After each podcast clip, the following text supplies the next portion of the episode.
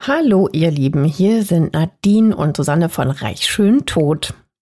Hallo, bevor es mit dieser Folge losgeht, eine ganz kurze Info für euch. Ab sofort kommen hier keine neuen Folgen mehr. Die gibt es nur noch exklusiv bei Podimo. Genau. Jeden Montag könnt ihr dort eine neue Folge mit einem spannenden Fall aus der Welt der Reichen und Schönen hören. In den Show Notes findet ihr einen Link zu einem Angebot, um die Podimo App 30 Tage kostenlos zu hören. Dort gibt es neben unserem Podcast auch noch viele weitere True Crime Formate. Wir freuen uns, wenn ihr weiterhin mit dabei bleibt. Natürlich freuen wir uns. Und jetzt geht's los mit der Folge. Es ist der 7. Juli 1943. Ein heißer und schwüler Tag. Zumindest auf den Bahamas. Denn dort führt uns unsere heutige Geschichte hin. Auf die Atlantikinseln mit Traumstränden nordöstlich von Kuba. Mit weißem Sand und kristallblauem Meer. Wo Möwen schreiend über die Köpfe von sonnenbadenden Menschen kreisen und Palmen sich sanft im Wind hin und her wiegen. Ach. Da wäre ich jetzt gerne. Ja. Damals, also zu Zeiten unseres Falls in den 40er Jahren, waren die Bahamas aber noch nicht das Traumurlaubsziel, das sie heute sind. Für viele ist es damals eher so das Hinterland. Der britische Gouverneur der Insel beschreibt sie als drittklassige britische Kolonie. Die Weltpolitik spielt sich gerade hauptsächlich in Europa ab. Aber zu der Zeit, wir haben ja gesagt 1943, möchte man dort vermutlich auch nicht sein. Auf keinen Fall. Der Zweite Weltkrieg tobt natürlich gerade zu der Zeit. Da sind die Bahamas auf jeden Fall die deutlich bessere Variante. Denkt sich vielleicht auch Harry Oakes, der Geschäftsmann. Obwohl Geschäftsmann ist vielleicht sogar noch etwas untertrieben. Denn er ist ein Multimillionär und er ist gerade auf einem seiner vielen Anwesen, Westbourne. Und das wo er sich gerade aufhält, das ist wirklich ein Palast in Pink. Das Anwesen ist von außen nämlich wirklich in rosa gestrichen und verputzt. Zusammen mit vielen weißen, riesigen Säulen sieht es ein bisschen aus wie, ja, kann man schon sagen, wie Barbies Traumhaus. Auf über 12.000 Quadratkilometern Land mit unzähligen Palmen. Drinnen gibt es gleich 20 Zimmer, also genug Platz für ausschweifende Partys und viele illustre Gäste. Harry wohnt in Westbourne in der Nähe eines Country Clubs in Nassau, der Hauptstadt des Inselstaates, der übrigens aus 700 Inseln besteht, von denen etwa 30 bewohnt sind. Nassau liegt auf New Providence, das ist die bevölkerungsreichste Insel der Bahamas. Und er ist gerade dabei, Bäume zu pflanzen. Also ob er das einfach nur so macht, ob das so ein besonderes, spezielles, exzentrisches Hobby ist, wissen wir leider nicht. Aber Harry schaut auf die Uhr und es ist bald fünf. Da ist er verabredet. Mit seinem Freund Harold Christie, einem bekannten Makler der Gegend. Die beiden wollen zum Tennis. Nach ein paar Runden auf dem Court lädt Harry seinen Freund zum Abendessen ein. Es geht zurück nach Westbourne. Es gibt Dinner und Cocktails. Auch andere Gäste sind mit dabei. Freunde von Harry, hauptsächlich Geschäftsleute oder Nachbarn. Mit dabei ist zum Beispiel Charles Hubbard, ein ehemaliger Manager von Woolworth, jetzt im Ruhestand. Also Woolworth kennt ihr wahrscheinlich auch, den gibt es natürlich auch heute noch bei uns. Nach dem Essen spielen sie Halma. Ihr kennt das vielleicht noch aus euren Spielesammlungen von früher, also so ein Brettspiel in Sternform, bei dem Spielfiguren von einem Ende des Brettes zum anderen gebracht werden müssen.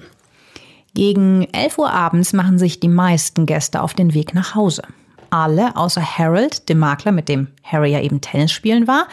Der bekommt ein Gästezimmer nur wenige Meter vom Schlafzimmer seines Freundes Harry entfernt. Sie quatschen noch etwa eine halbe Stunde am Tisch und verabschieden sich dann voneinander, gehen die Treppe rauf und ins Bett. Harold blättert noch kurz durch das Time Magazine, macht aber recht bald das Licht aus. Nachts wird er einmal wach, als ein paar Moskitos um sein Ohr herumschwirren. Lästige Biester, denkt er. Er schlägt nach ihnen. Draußen regnet und stürmt es mittlerweile. Ein Sommergewitter beginnt. Nichts Ungewöhnliches im Juli, einem der heißesten und feuchtesten Monate hier auf den Bahamas. Dann schläft Harold wieder ein. Als er morgens von der Sonne geweckt wird, ist etwas anders. Er schaut aus dem Fenster auf den Balkon, wo sein Kumpel Harry morgens eigentlich immer beim Frühstück sitzt. Aber heute ist niemand zu sehen. Er steht aus dem Bett auf, tritt aus der Tür und geht die wenigen Schritte rüber zur Schlafzimmertür seines Freundes. Er klopft. Keine Antwort. Er klopft nochmal, ruft Hi, Harry. Immer noch rührt sich gar nichts. Langsam öffnet Harold die Tür und tritt ins Schlafzimmer. Harry liegt noch auf dem Bett, auf seinem Rücken. Doch er schläft definitiv nicht. Achtung, Triggerwarnung. Wenn ihr nicht gut irgendwie grafische Bilder von einer Leiche hören könnt, dann spult am besten einfach mal so 20, 30 Sekunden vor. Also, der Harry wird gefunden, liegt noch auf seinem Rücken, aber überall ist Blut und es riecht auch komisch. Ja, es schwelt so ein bisschen, also es riecht verbrannt. Ähm, und das ist eigentlich auch gar nicht verwunderlich. Das Bett ist nämlich halb verkohlt. Und Harolds Freund Harry, leider grausamerweise muss man sagen, auch. Auf seinem Körper liegen außerdem Federn verstreut. Sie werden vom Wind, der durchs Fenster weht, immer wieder aufgewirbelt. Harold stürzt auf das Bett zu, schnappt sich ein Kissen und legt es seinem Freund unter den Kopf. Neben dem Bett steht eine Flasche Wasser.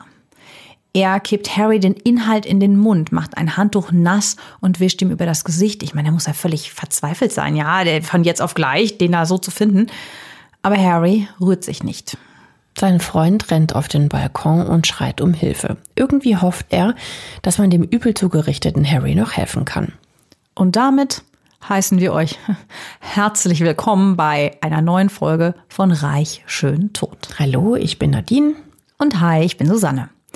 Uns faszinieren, wie ihr ja wisst, Verbrechen aus der Welt der Reichen und Berühmten, quasi Grusel mit Glamour-Faktor. Und unser heutiger Fall ist einer, den viele als den Mord des Jahrhunderts bezeichnen. Das Leben von Harry Oakes wurde schon zigmal in Büchern erzählt. Es gibt mehrere Filme darüber, wie Eureka zum Beispiel von 1984 oder Passion and Paradise aus dem Jahre 1989 zum Beispiel.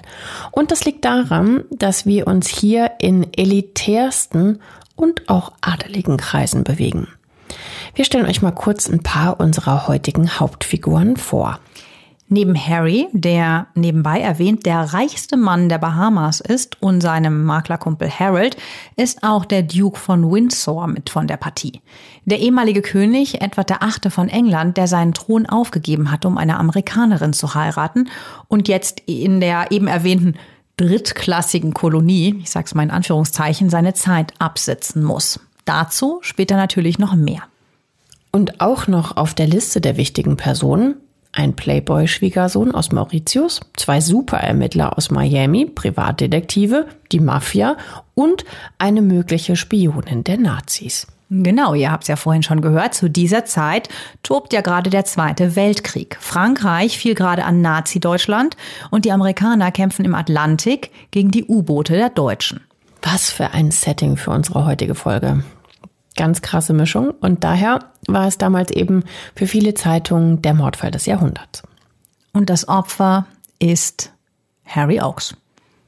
Er ist übrigens sogar ein Sir, hat also einen royalen Titel von der britischen Krone bekommen.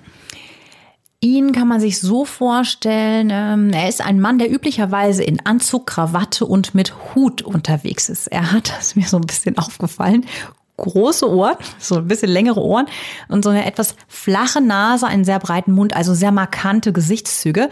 Seine Augen sehen dabei sehr freundlich aus, finde ich.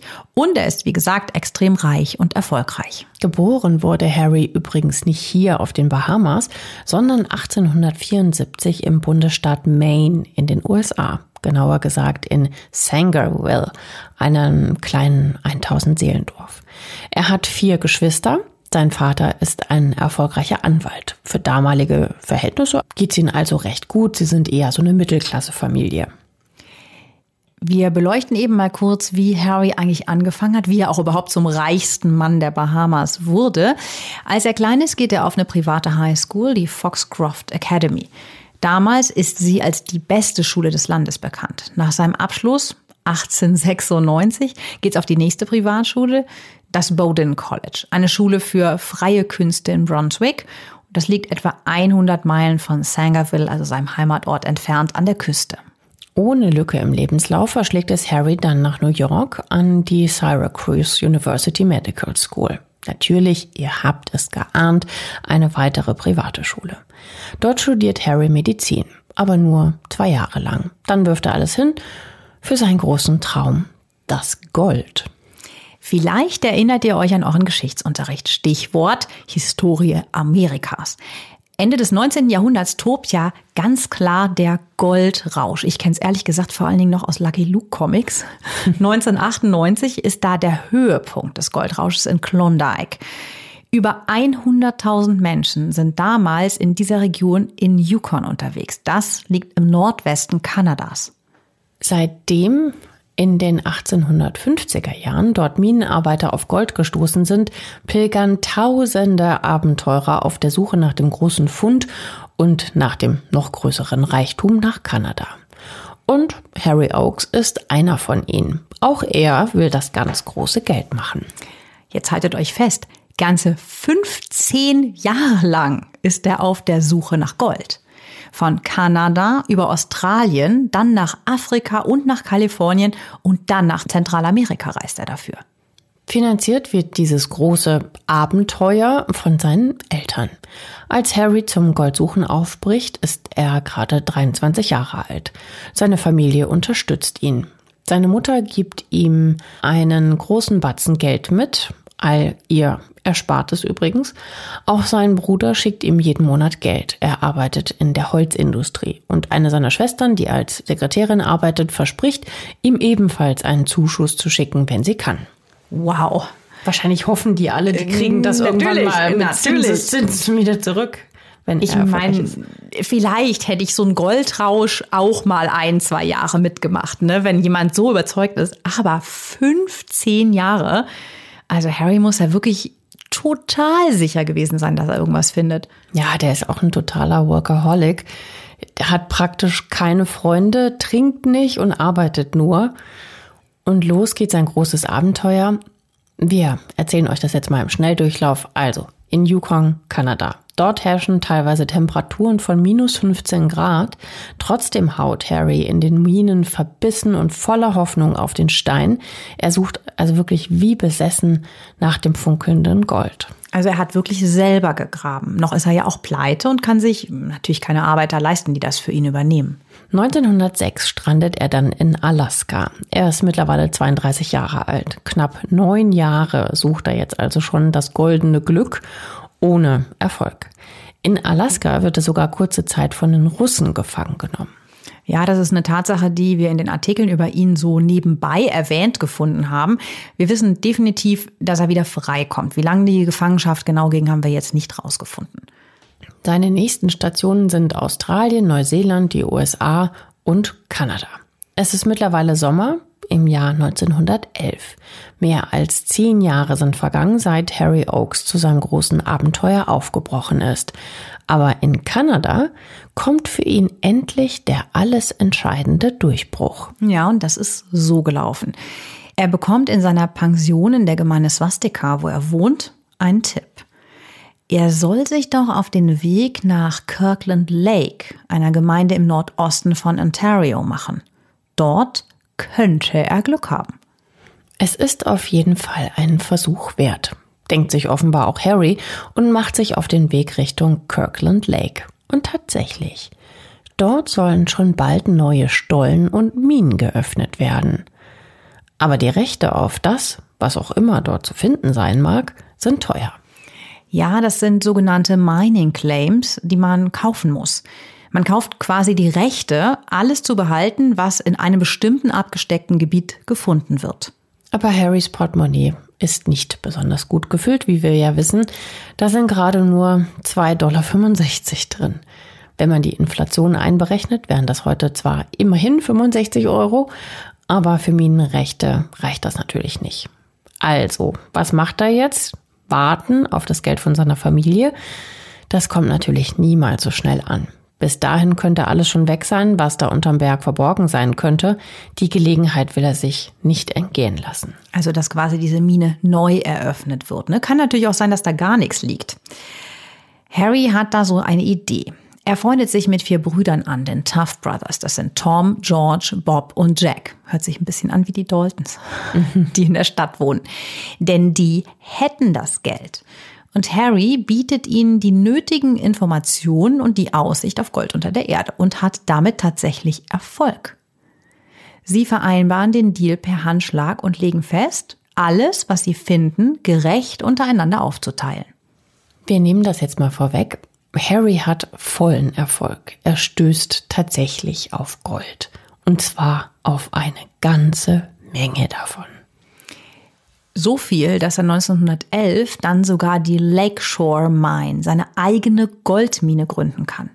Und nur acht Jahre später ist er nicht weniger als der reichste Mann in ganz Kanada. Boah, Wahnsinn, ne? Nach den 2,65 Dollar, die er am Anfang noch in der Tasche hatte, macht er jetzt rund 60.000 Dollar am Tag. Das sind heute umgerechnet, haltet euch fest, etwa 960.000 Dollar bzw. 840.000 Euro an einem Tag. Wahnsinn. Mhm. Nachdem der sich da aber auch zehn Jahre irgendwie äh, durchs Elend äh, gepickelt hat, ne, mit ja. seiner kleinen Hacke, Goldhacke. Hacke. Ja, also Harry macht da nach heutigem Maßstab, du hast es eben schon vorgerechnet, fast eine Million Dollar Umsatz täglich. Das ist natürlich wirklich unglaublich beeindruckend. Mal zum Vergleich, andere dort machen so um die 1000 Dollar. Heute also rund 29.000 Dollar beziehungsweise 25.000 Euro im Jahr. Also ein gigantischer Aufstieg. Da haben sich jetzt natürlich die ganzen Jahre der Suche gelohnt. Seine Goldmine ist die zweitgrößte in Amerika. Und Harry, klar, der schwimmt natürlich in Geld. Und gibt es auch aus. Für ein schickes Haus zum Beispiel, direkt mit Blick auf seine Goldgrube. Und in dem Sinne ist es ja wirklich sprichwörtlich eine Goldgrube. Ist auch so ein bisschen Dagobert Duck-Style, ne? dass er da so drauf gucken will auf die Goldmine. also Harrys Chateau hat innen Platz für gleich vier Kamine. Auf dem Boden liegt Parkett, dunkles Kirschholz. Auch die Fenster und viele Möbel sind so in dieser Antikoptik. Die Wände und die Decke sind mit Muster verputzt, also ganz fancy, eine Mischung aus Chateau und Prairiehaus. Das Highlight ist aber die Garage, wo nicht nur ein oder zwei Autos parken können, sondern sechs. Gestaltet als so Drive-Thru wie bei einem Fast-Food-Restaurant, also richtig dekadent und Anfang der 1930er Jahre. Also da ist auch so eine Autoflotte natürlich noch mal mehr der pure Luxus. Und auch Harry selbst düst in einem Luxusauto durch die Gegend. Das ist ein Hispano Suiza. Ich hoffe, ich habe das jetzt richtig ausgesprochen. H6B Baujahr 1928. Das ist eine riesige Limousine mit super großen Rädern und diesem langen Motor vorne. Wir haben euch mal ein Foto eines vergleichbaren Autos in den Shownotes verlinkt. Eine typische 30er Jahre Karosserie, mega schick. Weiter buddelt Harry jetzt aber nicht mehr. Er investiert lieber. Er kauft Grund und Boden und einige Grundstücke. In der Stadt Niagara Falls lässt er sich ein weiteres Zuhause, nämlich die Oak Hall, bauen. Und ja, Niagara Falls liegt direkt an den berühmten Niagara-Fällen.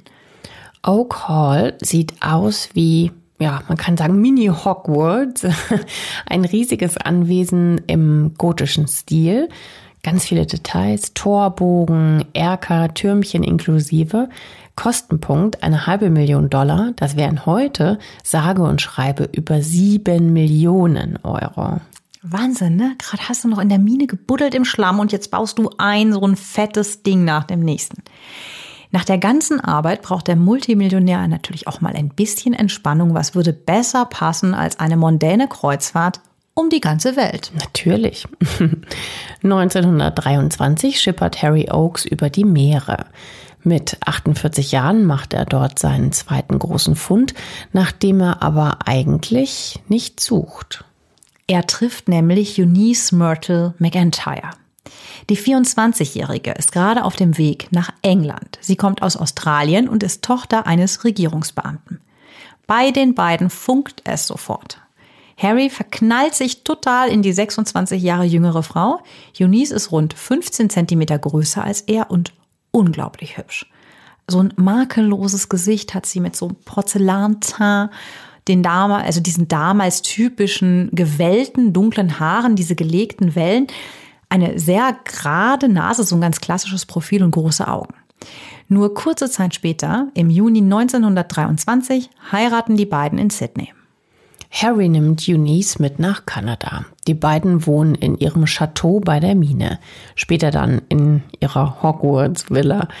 Sie haben insgesamt fünf Kinder, Nancy, Sydney, Shirley, William und Harry Philip. Harry ist mittlerweile sogar offiziell Kanadier. Er nimmt die kanadische Staatsbürgerschaft an und das hat vor allem geschäftliche Gründe. Dann flattert aber eine Rechnung ins Haus. Und die kennen wir alle, nur höchstwahrscheinlich nicht in dieser Höhe. Es geht nämlich jetzt um Steuern. Mit 60.000 Dollar Umsatz pro Tag fallen bei Harry natürlich extrem hohe Abgaben an. Zumindest sieht er das so. Und einverstanden ist der Multimillionär mit den Abgaben ganz und gar nicht. 17.500 Dollar Steuern pro Tag soll Harry zahlen. Eine Zumutung, meint er. Nach der Goldsuche ist das Harrys neuestes Abenteuer. Die Suche nach einem Steuerparadies. Nebenher bemerkt, der tollste Chef für seine zahlreichen Angestellten, die er mittlerweile hat, soll Harry übrigens nicht unbedingt gewesen sein. Er gilt als schwierig, direkt und manchmal ausfallend. Auf der anderen Seite gibt er aber auch schon was zurück so an die Gesellschaft und finanziert und unterstützt wohltätige Projekte. Dazu kommen wir später auch nochmal. Jetzt aber zurück zu Harrys Steuerproblem. Dafür gibt's eine einfache Lösung. Und damit schließt sich unser Kreis und wir sind endlich wieder da, wo unsere Folge angefangen hat. Auf den Bahamas.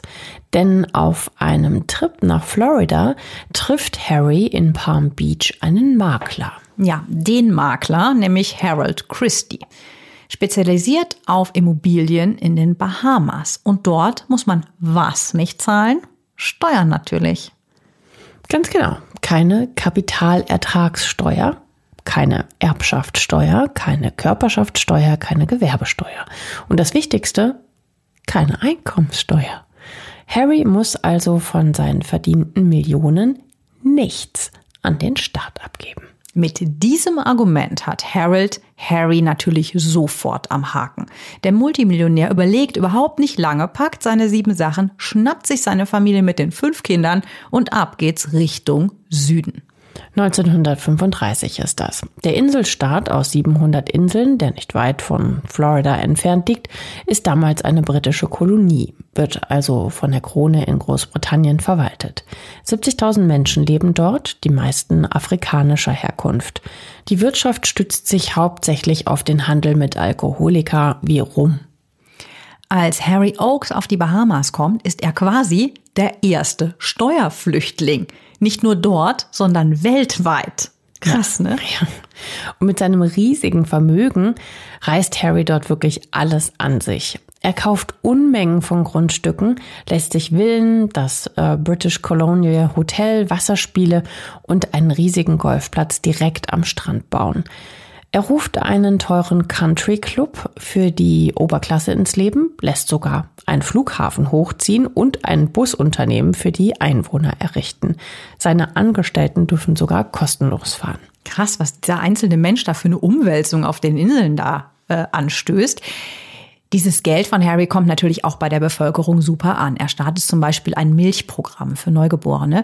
Er unterstützt unverheiratete Mütter finanziell und lässt einen neuen Flügel für das Kinderkrankenhaus bauen. Das hatten wir eben mal erwähnt, ne, dass er sich auch karitativ engagiert. Er schmeißt wirklich mit seinem Geld um sich, für sich, aber auch für andere. Es gibt einen regelrechten Bauboom. Jobs hängen an Harry Oakes genauso wie Familien mit ihrem Einkommen. Er wird zum mächtigsten Mann der Insel und wechselt übrigens nochmal die Staatsbürgerschaft. Ja klar, weil sonst hätte seine Steuerflucht ja auch keinen Sinn gemacht. Er ist jetzt Brite. Und auch in England will er sich erkenntlich zeigen. 400.000 Dollar schenkt er einem Londoner Krankenhaus. Das erregt natürlich Aufmerksamkeit. König George VI. macht ihn 1939 zum Baronet, auch Baron genannt.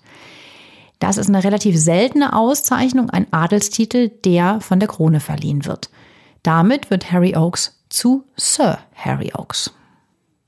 Der ehemals reichste Mann Kanadas ist jetzt der reichste Mann der Bahamas. Und manche glauben, er ist sogar der reichste Mann des British Empire. Krass. Und als er mit 68 Jahren am Morgen des 8. Juli 1943 in seinem Schlafzimmer tot aufgefunden wird, sorgt das, wenn ihr jetzt die Vorgeschichte kennt, natürlich für riesige Schlagzeilen. Denn als Harry Oakes in seinem Bett gefunden wird, tritt das eine riesige Maschinerie los. Sein Freund Harold ruft erstmal seinen Bruder Frank an, der einen Arzt verständigt. Auch die Polizei ist bereits unterwegs. Da klingelt das Telefon. Es ist Etienne Dupuis, ein Journalist. Der hatte heute einen Termin mit Harry und wollte den nochmal bestätigen lassen. Aber Harold sagt ihm am Telefon, dass Harry tot ist. Ob das so gut war? Ihr ahnt es natürlich schon, die Nachricht vom Tod des Multimillionärs verbreitet sich jetzt natürlich noch mal schneller, wenn es direkt ein Journalist mit als erster erfährt obwohl der zuständige Gouverneur der Insel eigentlich schon eine Nachrichtensperre verhängt hat. Ja, dringt das durch. Die Nachrichtensperre bringt überhaupt nichts mehr. Der Tod von Harry Oakes ist schon auf den Titelseiten aller Zeitungen. Apropos Gouverneur, der ist übrigens auch kein Unbekannter. Nee, der ist nämlich der Duke von Windsor, der ehemalige König von England. Und natürlich auch ein Freund von Harry und Harold. Der Duke war eben der, der 1936 auf seinen Thron verzichtet hatte als König und eine geschiedene Amerikanerin Wallace Simpson geheiratet hat. Ja. Das ist ja, wer The Crown guckt, ne? Irgendwie der, der weiß genau Bescheid, was da alles abgegangen ist. Ja, dafür bist du, hast du früher noch abgedankt dann, ne? Also manche vermuten, dass da noch mehr dahinter stecken könnte als nur eine Liebesgeschichte. Nur mal so am Rande. Es gibt Gerüchte, dass Wallace eine Spionin für die Deutschen gewesen sein könnte. Sie hatte offenbar Kontakt zu einem wichtigen Diplomaten von Adolf Hitler, dem Außenminister Joachim von Ribbentrop. Es ist von einer Affäre der beiden sogar die Rede gewesen. Die englische Regierung ist natürlich so gar nicht begeistert über diese Gerüchte und diesen Wirbel. Ja, Winston Churchill beordert den Duke dann auch mehr oder weniger auf die Bahamas. 1940 kommen er und seine Frau dort an. Sie werden sogar vom FBI überwacht. Der Duke und seine Frau gelten in den USA als Nazi-Sympathisanten. Auf den Bahamas freundet sich der Duke mit Harry Oakes an. An dem kommt ja jetzt wirklich einfach keiner vorbei auf der Insel. Deswegen reißt der Duke jetzt auch die Ermittlungen in dem Mordfall an sich.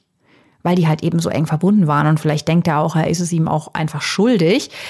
Er glaubt nämlich nicht, dass die lokale Polizei die Sache aufklären kann. Er denkt sich, da gäbe es einfach nicht genug Experten.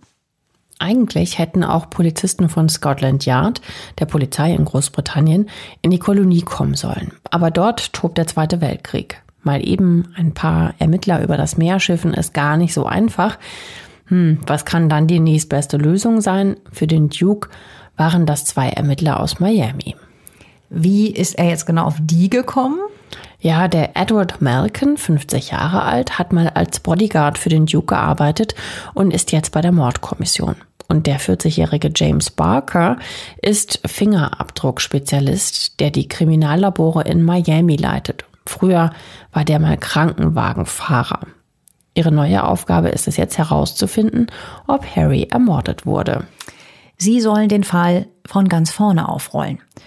Und ab dem Moment, wo der Duke sie einsetzt, reißt dieses Duo die Ermittlungen in Nassau komplett an sich.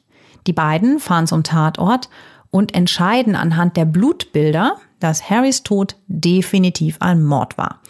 Das hatte eigentlich auch schon die örtliche Polizei herausgefunden, aber die Ermittler des Duke müssen das nochmal bestätigen. Also er vertraut da wirklich nicht so drauf, auf nur die örtliche Polizei, der Duke. Das Ermittlerduo durchsucht das Schlafzimmer. Harry, der auf dem Rücken liegt, hat wohl zuvor auf dem Bauch gelegen. Man sieht, dass er umgedreht wurde oder sich noch selbst gedreht hat. An seinem Kopf über dem linken Ohr sind vier Wunden zu sehen. Sie haben eine dreieckige Form. Jemand hat also wahrscheinlich mit einem festen Gegenstand zugeschlagen. Jetzt nochmal die Triggerwarnung. Wir gucken ihn uns jetzt ja mal genauer an. Also einfach bitte vorspulen, wenn ihr das nicht hören wollt. Harrys Körper ist halb verbrannt. Der Killer hat seinen Körper, das Bett, das Moskitonetz, das darüber hängt, den Teppich und die Vorhänge am Fenster mit Benzin getränkt und angezündet. Vielleicht, um Spuren zu verwischen? Warum ist aber nicht das Zimmer und das ganze Haus gleich abgefackelt? Zum Glück hat es ja in der Nacht geregnet. Richtig gestürmt sogar. Das Wasser peitschte durch Fenster und hat das Feuer wohl in Schach gehalten. Es hat deshalb nur auf dem Bett gebrannt und geschwelt. Deswegen entdecken die Ermittler auch einige Spuren. Fingerabdrücke auf einem chinesischen Paravent direkt neben dem Bett. Das ist so ein Raumtrenner zum Aufstellen. An der Wand ist ein blutiger Handabdruck. Es führen schlammige Fußabdrücke die Treppe hinauf zum Zimmer. Barker, der Fingerabdruckspezialist, entscheidet, wir kommen morgen wieder. Heute ist es zu schwül, um gute Abdrücke zu nehmen. Lieber sollte man warten, bis es trockener ist. Stattdessen sucht das Duo schon mal nach Verdächtigen. Wer könnte denn überhaupt ein Motiv haben, Harry Oakes umzubringen, ist jetzt natürlich die Frage. Die beiden werden ziemlich schnell fündig, denn mit einer Person hatte Harry immer wieder Streit und das sogar auch öffentlich, also vor Zeugen, und zwar mit Marie-Alfred Foucault de Marigny, dem Ehemann seiner Tochter Nancy, den alle nur Alfred oder Freddy nennen.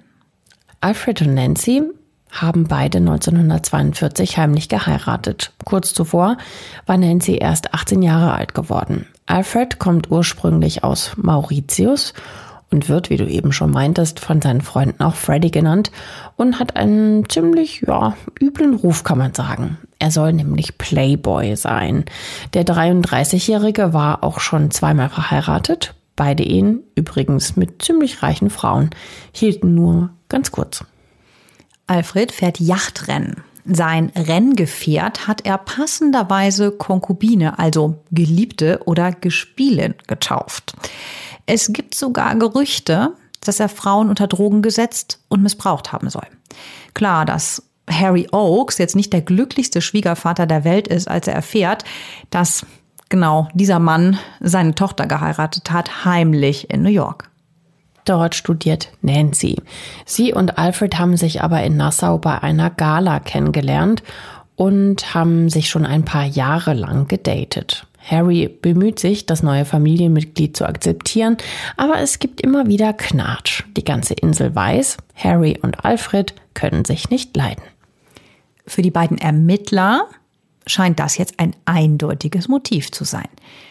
Sie kombinieren, Alfred wollte den unliebsamen Schwiegervater loswerden und kommt so auch noch früher als gedacht an das saftige Erbe ran, das ja an Harrys Ehefrau ähm, und an die Tochter von Harry, also an Nancy, gehen würde. Ja, und wir sprechen hier von 200 bis 300 Millionen Dollar, ne? Also so schwer soll das Vermögen von Harry Oakes damals sein. Also wahnsinnig viel Geld. Heute wäre er damit locker Milliardär. Drei oder sogar vierfach wahrscheinlich. Ja, wir haben jetzt gesagt, er hat fünf Kinder, also geht es natürlich nicht alles an Nancy, aber eben ein großer Teil, ja. Also sie kombinieren ein Motiv, hätte Alfred schon mal. Aber hat er ein Alibi? Das checken auch die beiden Miami Cops. Alfred wird zum Tatort bestellt und soll befragt werden. Nancy ist gerade übrigens in den USA. Die Ermittler reichen ihm ein Glas Wasser und fragen, wo er am 7. Juli gewesen sei. Seine Antwort, er sei erst ein Yachtrennen gefahren und habe sich dann mit Freunden in einem Hotel getroffen. Er habe sie zum Abendessen eingeladen und sie um halb zwei Uhr morgens dann nach Hause gefahren. Danach sei er dann selbst ins Bett gegangen. Alfreds Hausgäste bestätigen das. Harry wurde vermutlich irgendwann nach Mitternacht erschlagen.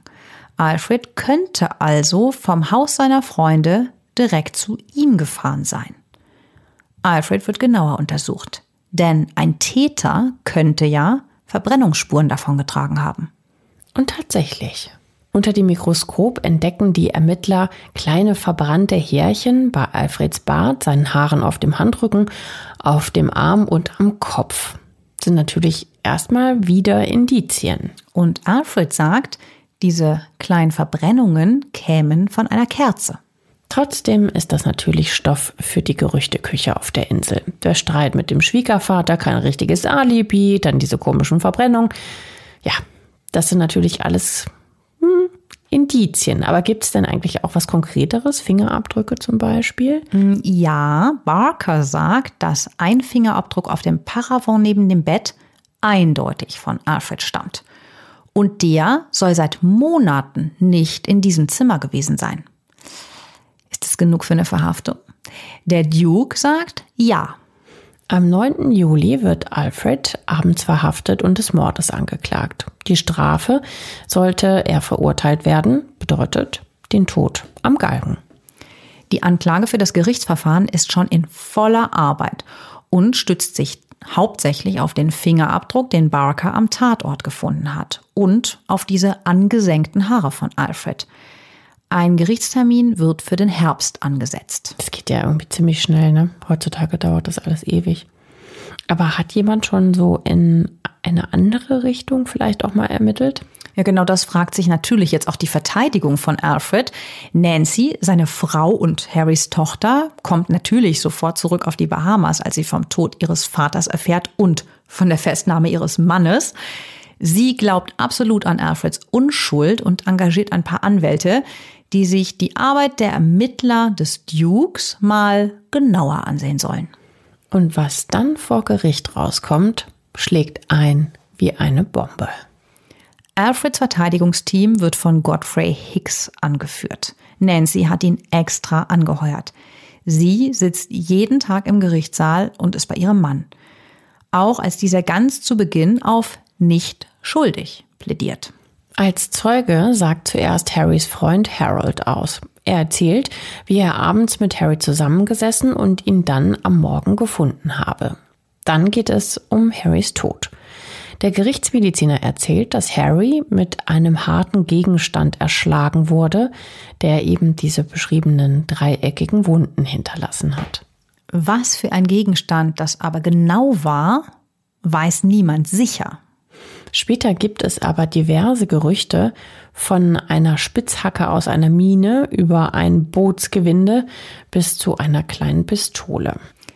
Auch ein anderer Mediziner ist als Experte geladen und sagt aus, dass Harry zwischen zwei und fünf Uhr ermordet wurde.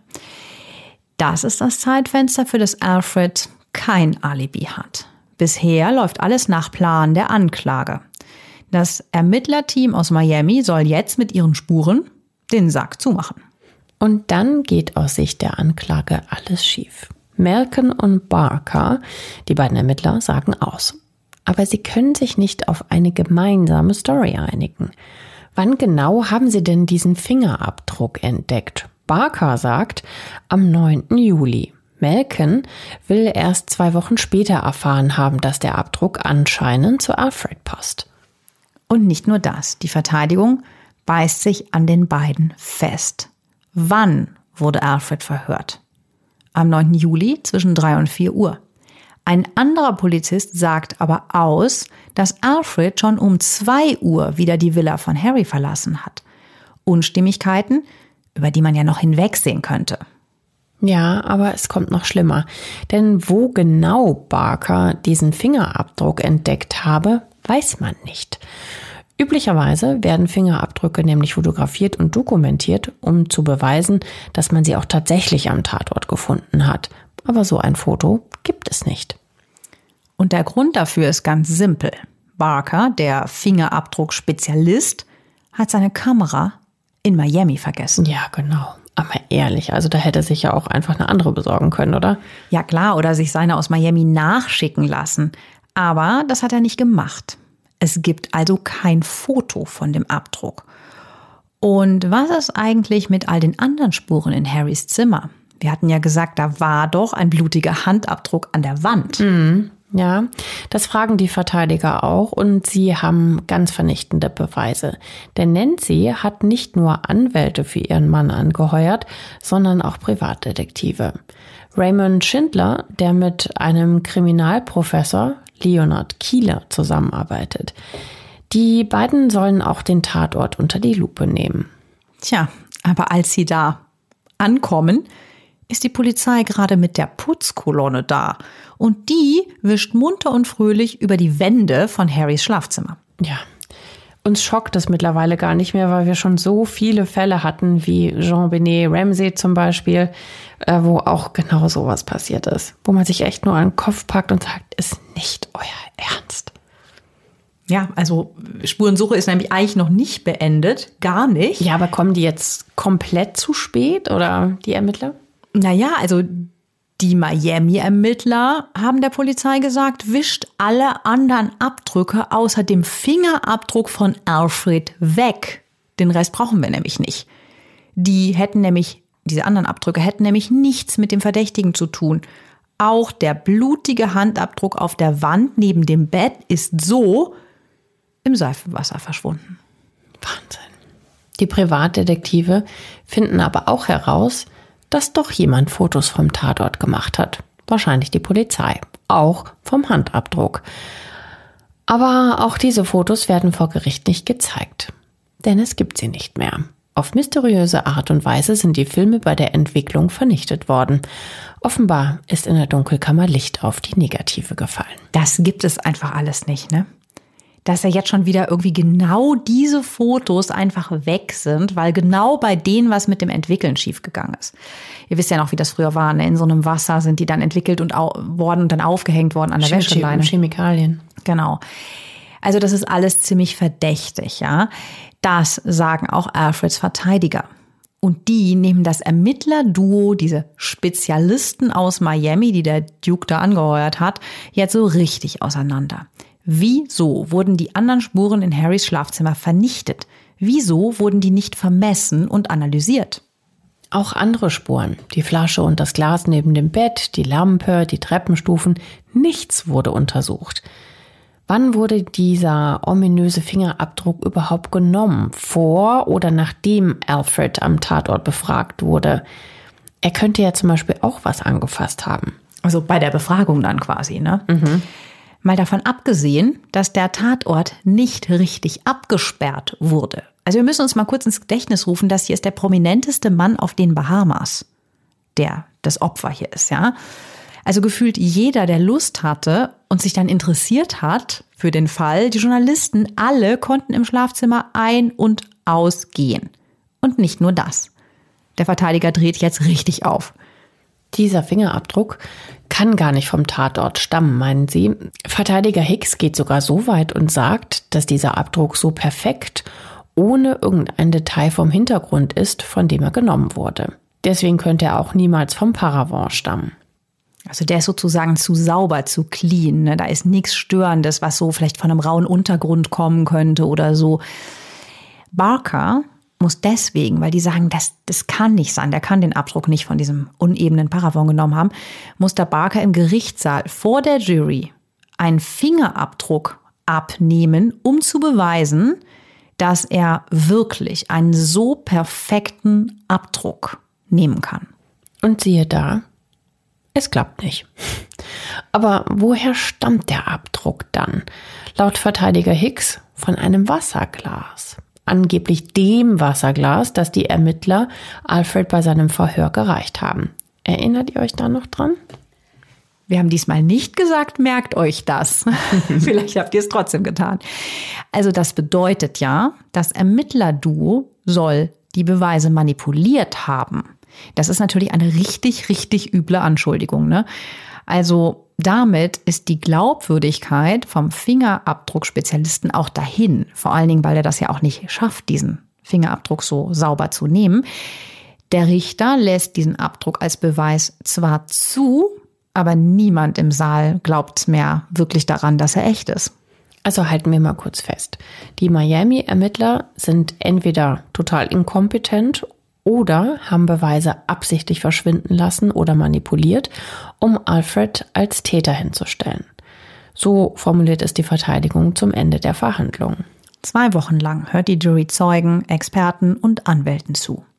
Am 1. November 1943 ziehen sie sich zur Beratung zurück und kommen nach nur zwei Stunden wieder aus ihrem Kämmerchen raus. Alfred wird freigesprochen. Also geht die ganze Arbeit jetzt wieder von vorne los. Sucht die Polizei und die Ermittler wieder nach Verdächtigen, nach neuen Motiven? Nein. Das ist so krass. Nach dem Freispruch gibt es einfach keine weiteren Ermittlungen mehr. Der Fall wird als ungelöst zu den Akten gelegt. Ja, aber wie kann das denn wirklich sein, oder? Der Duke, also der ehemalige König von England, wollte doch unbedingt, dass der Fall aufgeklärt wird. Und da setzen die unzähligen Theorien über diesen prominenten Mordfall an. Was steckt denn wirklich hinter seinen persönlichen Ermittlungen und den Ermittlern, den Superermittlern aus Miami? Und was ist eigentlich mit Harold Christie? Gibt es vielleicht irgendeine Ex-Liebe, die sich an Harry rächen wollte? Haben die Federn auf Harrys Körper vielleicht, naja, ist jetzt ein bisschen weit hergeholt, aber vielleicht irgendwas mit einem Ritual zu tun oder sowas? War es vielleicht sogar ein beauftragter Mord von einer früheren Geschichte? Vielleicht aus der Goldgräberzeit? Ihr merkt schon, es gibt unglaublich viele Gerüchte und Spekulationen und über jede könnte man wahrscheinlich sogar ein Buch schreiben. Manchmal ist es deswegen schwierig, Spekulationen von Dokumentationen zu unterscheiden. Aber fangen wir doch mal mit Harrys Freund, Harold, an. Der sagt ja auch als Zeuge aus.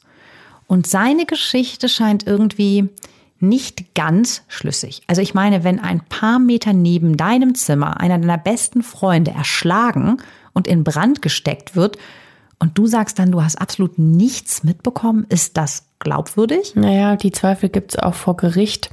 Harold sagt auch selbst, dass sich das ziemlich bescheuert anhört. Aber es sei nun mal die Wahrheit.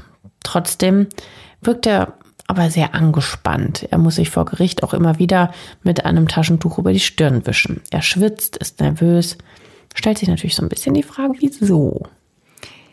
Weil es einen weiteren Zeugen gibt. Captain Edward Sears von der Polizei. Der sagt nämlich aus, dass er, Harold, nachts gegen Mitternacht noch downtown in einem Auto gesehen habe. Auf dem Beifahrersitz eines Kombis. Der könne vom Strand gekommen sein. Und dort hat wohl ein Nachtwächter Männer gesehen, die aus einem Boot an Land gingen. Harold sagt aber, er sei in jener Nacht nicht aus dem Haus gegangen. Merkwürdig. Harold gehört übrigens genauso ein Kombi. In der Region sind damals nur fünf solcher Autos registriert. Diese ausladenden Fahrzeuge mit großem Kofferraum waren damals ziemlich selten.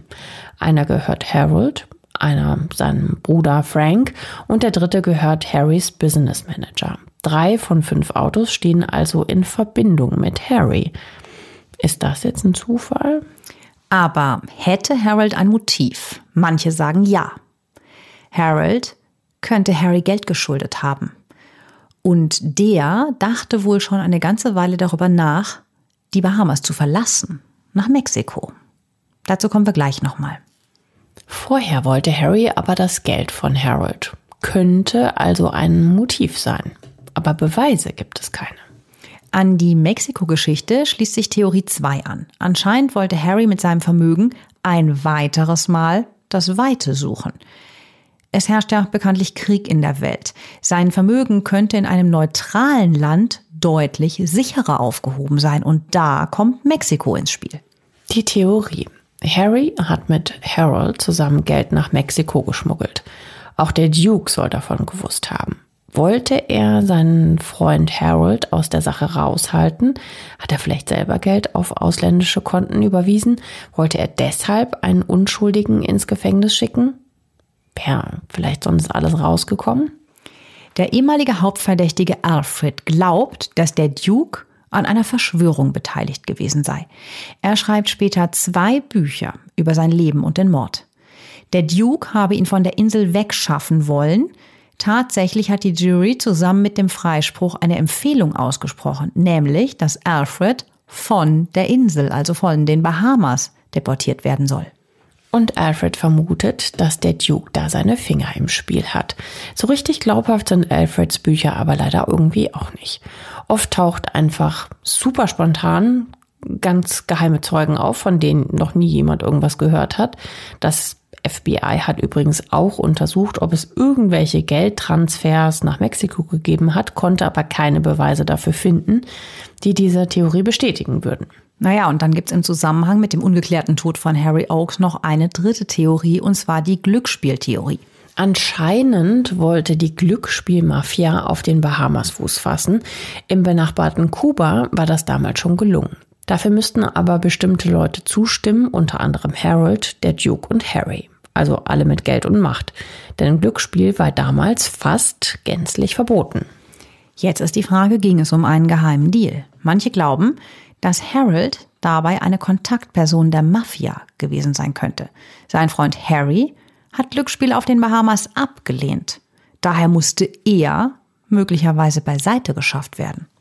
Aber ob das eine mit dem anderen zusammenhängt, weiß niemand natürlich mit Sicherheit. Dann gibt es sogar Zweifel an der Art, wie Harry ums Leben kam. Alfred erzählt in seinem Buch von Schüssen, die Zeugen in der Nacht angeblich gehört haben wollen. Dazu passt, laut Alfred, dass Harrys Körper nach der Autopsie in die USA zur Beerdigung geflogen werden sollte. Mitten im Flug wurde der Pilot aber zurückbeordert. Man müsse auf den Bahamas nochmal neue Fotos vom Körper machen. Die Originale wurden wohl auch im Labor in Miami zerstört. Alfred ist der Meinung, dass dabei Kugeln aus Harrys Leichnam entfernt wurden. Das hätte ihm später ein Mediziner so erzählt. Also wir müssen mal dazu sagen, Waffen waren in den 40er Jahren auf den Bahamas eine echte Seltenheit. Wenn damit jemand erschossen wurde, dann war klar, der Täter muss in der Oberschicht unterwegs gewesen sein. Und wäre Harold nebenan nicht durch Schüsse auch wach geworden? Ja, oder steckt er damit drin? Ne? Die Spekulationen sind endlos. Noch dazu sind anscheinend immer wieder Leute verschwunden, die im Mordfall Harry Oakes zu viele Fragen gestellt haben. Allen voran eben diese angeblichen Zeugen der angeblichen Schüsse. Genauso übrigens auch der Nachtwächter, der das Boot am Strand gesehen haben will. Ja, der gesehen haben will, wie Harold mit dem Kombi unterwegs war. Der Nachtwächter soll dann nämlich ertrunken sein, bevor er vor Gericht aussagen konnte. Und auch der Polizeikommissioner ist vor der Gerichtsverhandlung verschwunden. Der wurde nämlich kurz vor der Gerichtsverhandlung befördert und nach Trinidad, einer Insel vor Venezuela, verschifft. Vom Duke höchst persönlich. Für eine Aussage kam er aber nicht zurück. Manche sagen, dass er einen eigenen Verdächtigen gehabt hätte, den er auch schon zu einem Geständnis gebracht haben soll. Er wusste einfach zu viel und musste verschwinden. Aber auch hier, es gibt keine handfesten Beweise dafür. Auch nicht, dass seine Beförderung jetzt ganz konkret etwas damit zu tun hat. Er hatte auch selber um eine Versetzung gebeten. Also es ist einfach total undurchsichtig, ob hier jemand die Fäden zieht oder ob das seltsame Zufälle sind. Halten wir also neben diesen ganzen Spekulationen fest, Neben Alfred de Margini hat es nie einen anderen offiziellen Verdächtigen gegeben. Und Alfred musste tatsächlich die Bahamas verlassen und ist mit seiner Frau Nancy nach Kuba gezogen. Zu einem alten Freund und zwar zu Ernest Hemingway, diesem Krass. ganz berühmten Schriftsteller. Ja, das überrascht uns mittlerweile bei diesem Fall jetzt nicht mehr, dass äh, er auch noch äh, einen der bekanntesten Autoren des 20. Jahrhunderts mit einschließt. Die Ehe der beiden hält dann übrigens auch nicht mehr lange. 1945 trennen sich die beiden, 49 lassen sie sich scheiden und Nancy zieht dann nach Hollywood. Dort stirbt sie 2005. Alfred kommt nach Kanada, wo er einige Zeit bei der Armee arbeitet und dann nach Zentralamerika zieht, wo er seine vierte Frau heiratet. Er stirbt 1998. Harold bleibt weiter der bekannteste Makler der Region. Er wird 1964 sogar zum Ritter geschlagen und stirbt 1973 als sehr reicher Mann. Die Bahamas sind mittlerweile der totale Luxusurlaubsort und er war mit seiner Maklerfirma einer der ersten, der dieses Potenzial erkannt hat. Aber dennoch bleibt das natürlich am Ende einfach offen und bis heute mysteriös, wie der berühmteste und reichste Mann damals der Bahamas am Ende ums Leben gekommen ist. Wir fänden es jetzt spannend zu wissen, was ihr glaubt, nachdem wir euch das so ausführlich erzählt haben, die Vorgeschichte auch erwähnt haben. Was meint ihr, wer es war? Ja, sagt uns das gerne bei Instagram. Bei Reich schön tot oder schreibt uns gerne eure Kommentare in den Apple Podcast oder schreibt uns eine E-Mail. Wir freuen uns auf jeden Fall immer über jegliches Feedback von euch. Wir hören uns bis dahin und wir freuen uns über jeden Themenvorschlag. Bis dahin. Macht's gut, bis nächste Woche Montag. Tschüss. Schöne Woche. Tschüss.